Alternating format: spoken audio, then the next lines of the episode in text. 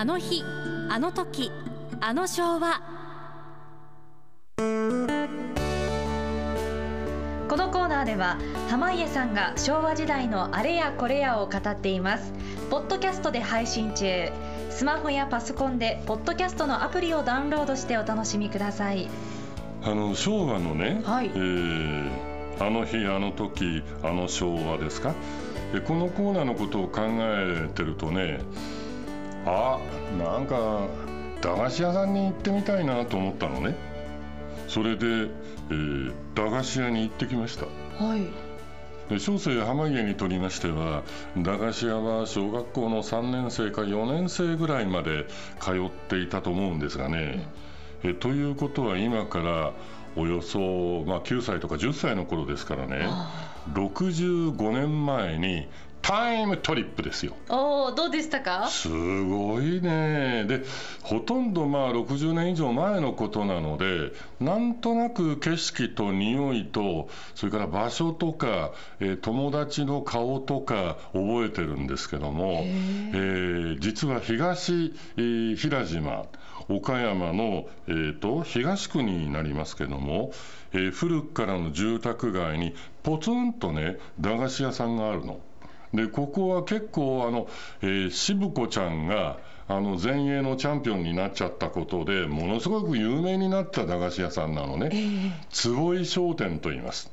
えー旧国道2号線をですね岡山市からずーっと備前方向に走りますと東平島の交差点があってそこをはい左へ曲がってください。そうすると新幹線が通ってます。ええ。で新幹線の下をくぐり抜けてすぐに、はい、右折をしてください。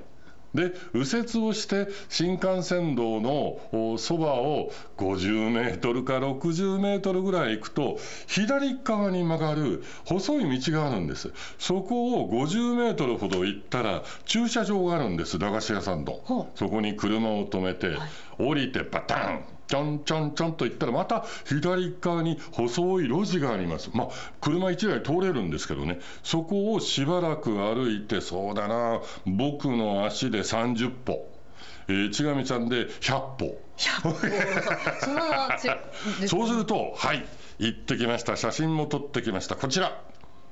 昔ながらの駄菓子屋さんの風情です瓦屋根で普通のお家です。そして懐かしい駄菓子屋さんと赤いのれんがぶら下がっています。いいですね。そしてポストも赤い個人用のポストがぶら下がっていて戸をガラガラガラガラっと開けると中がどうなっているかというとまあ色とりどりのお菓子の山です。これが駄菓子10円30円50円とかさまざまなお菓子が何種類ぐらいあんのかなこれでね。ねえええ数えきれないほど100200、300どころじゃないですよね。もう所狭しと駄菓子が並んでいて、そしてその一番奥にお母さんが座ってます。駄菓子坪井商店のお母さんは坪井ひろみさん。えー昭和9年の3月の31日生まれということですから、御年88歳。ほら、綺麗な方でしょう。そうですねもう肌ねね。上品な。そして息子さんと一緒に今坪井商店をやってらっしゃいます。でそろばんが置いてある。5つ玉の。これで計算をします。で、えー皆さんおなじみの、まあ、駄菓子がいっぱい並んでるわけですよ。あのくじ引きができたりとかね。そういうやつで。で、えー駄菓子独特の匂いも味わえるんですよ。あこれがなんかね、えー思い出をねこう読み覚ましてくれたというかね。呼び起こしてくれた。うわーこんな匂いだったわー。と思って買いまくる買いまくる買ってきたお菓子がこちら。ーい。っすごいのなんのって。でここはですね、えーちょっと写真ははいこれ誰渋野日向子さんですはねい駄菓子屋さんで、えーちゃんと買ってますね。はい。それからこちらは？あブルゾンちえみさんはい、今、藤原しおりさんね、しおりさんもここの、えーお店に来て、買ってたという坪井商店なんです。いやだからええ岡山ゆかりの方たちがたくさんそこに訪れてたそんうでですすね。よ。で、店にはね、えー、とリポーターで来た人たちの写真がたくさん載っかってんです。あの放送局、この放送局、えあのラジオ、このラジオがね、いっぱい載ってんの。その中に一人、まあ、若々しい方がおられました。ねえ、奥富良子さんです。これはもう50年ぐらい前ですかね。いやいやいや、50年は生きてないですよ。奥富さんねえ？奥富さん33歳って言ってたので、生きてないです。はい。あのお大嘘つきめがそうですか でそういうね、えーことで、はいえー行ってまいりましたでえー、とこちらちょっと開けてみましょうか、あのね渋野さんのひなこちゃんの許可をもらって、はい渋子セットというのがあるとねへえ。はいはい。あ。テレビで有名になったのが？はい、タラタラしてんじゃねえよ、これスティッこれでクですすね。ね。はい。それからこれ全部出してみるよ。はい。千亀さんの方行って、はい。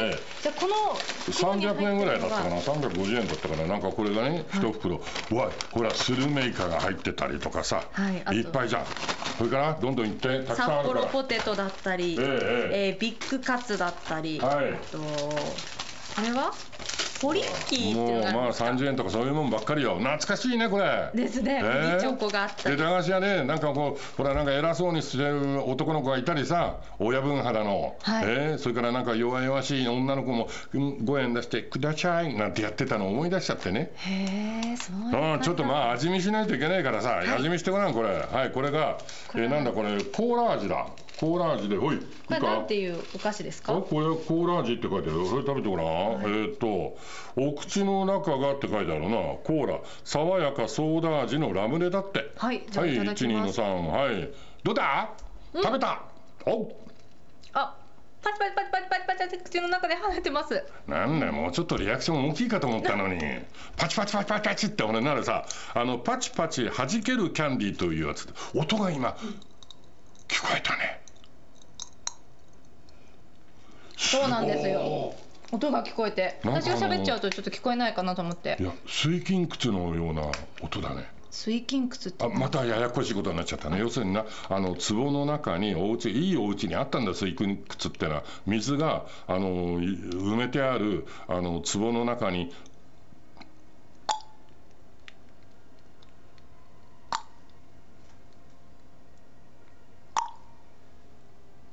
と落ちると涼しげな音でしょ。その音だなと思ってね、えーちょっと手間とかかっちゃったからそれでね、はい。い、い話があんだ実は、はい。えー息子さんに僕ねベーゴマを教えてもらってベーゴマが久しぶりにやったんでこれこれこれベーゴマ紐ついてて。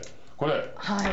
私これ見たことあったんですけど。これがベーゴマってんだよどうやってややるのかわそからないれでね、えーあの僕ね息子さんに教えてもらったら見事、65年前のタイムトリップどころじゃない一瞬で回ったのよ。へえすごい。嬉しかったのなんのってそれからですねこちらの写真をちょっと皆さんはいサテスタの前の皆さんも見てくださいはい。坪井商店の前に男の子がはい。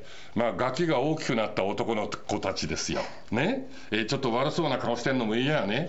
一生懸命みんな働いて社会人になったんだ、これがなんと西日本の豪雨のことがありましたね。2018年、はい。平成30年の7月。坪井商店さんもあの水で使っちゃってもうねもうどうにもならなかったんだって。どうにもなんないで、えー、坪井ひろみさんもああこりゃ長いことまああの続けてきたけどこりゃもうやめにゃおえんなと思ったんだって、はい。そしたら小学校の頃おばちゃんところに駄菓子を買いに来てた男の子たちが123456789101112人かおばちゃん囲んで写真撮ってますね、おばちゃんやめたらいけん僕らの子供の頃の思い出しじゃけん絶対やめたらいけんっつって水害でめちゃくちゃになったお店をこの子たちが片付けてくれたいやーなんか自分たちのふるさとを守ろうっていう。それなんだ。はい。それで見事坪井さんのところは今元気に復活して坪井商店としてえー、お子たちが遊びに来たりさまざまにぎやかなね、えー、まあ言ってみりゃあの放課後の、えー、先生っていうかなおばちゃんは、えー、子供たちが相も変わらずにほらこんな風に来てたりね。買い物に来たりしておばちゃんこれちょうだいと。で、えー、この藤原しおりさん、えー、ブルゾンさんも岡山に帰ってきた時にはおばちゃんとこ訪ねたり渋子ちゃんもしばらく帰ってきてませんけどもね、えー、帰ってきた時は必ず訪ねてくれるんですってそれが生きがいで、えー、坪井商店頑張ってます。あずっとこう続けてるからこそ小さい時に来てくれたお子さんが大きくなっても来てくれるっていうのは嬉しいですね、はい、いいよね、えー、坪井ひろみさんそれから息子さん大変長居をしました多分ね1時間半から2時間ぐらい僕いたのよ。それでもあっという間の時間でとても楽しい楽しいひとときでした。どうもありがとうございました。そして今週の今日のテーマですね。駄菓子の思い出。そんなことになってますんで、はい、またメールファックスどうぞよろしくお願いします。そしてこの昭和への、はい、宛先リクエストは？メールはアモーレ AMORE アットマーク rsk.co.jp ファックスは086-232-2515おはがきでもお待ちしております。700-8580アモーレマッタリーの木曜日。あの日あの時あの昭和まで、えー、そしてあの、えー、坪井さんのところですけども、はい、月曜日から金曜日までは、えー、午後1時から、えー、午後7時までで土曜日曜祝日は午前10時から、えー、19時までとなっておりますのでもし興味のある方懐かしいなと思われる方お出かけになってみてください。ありがとう。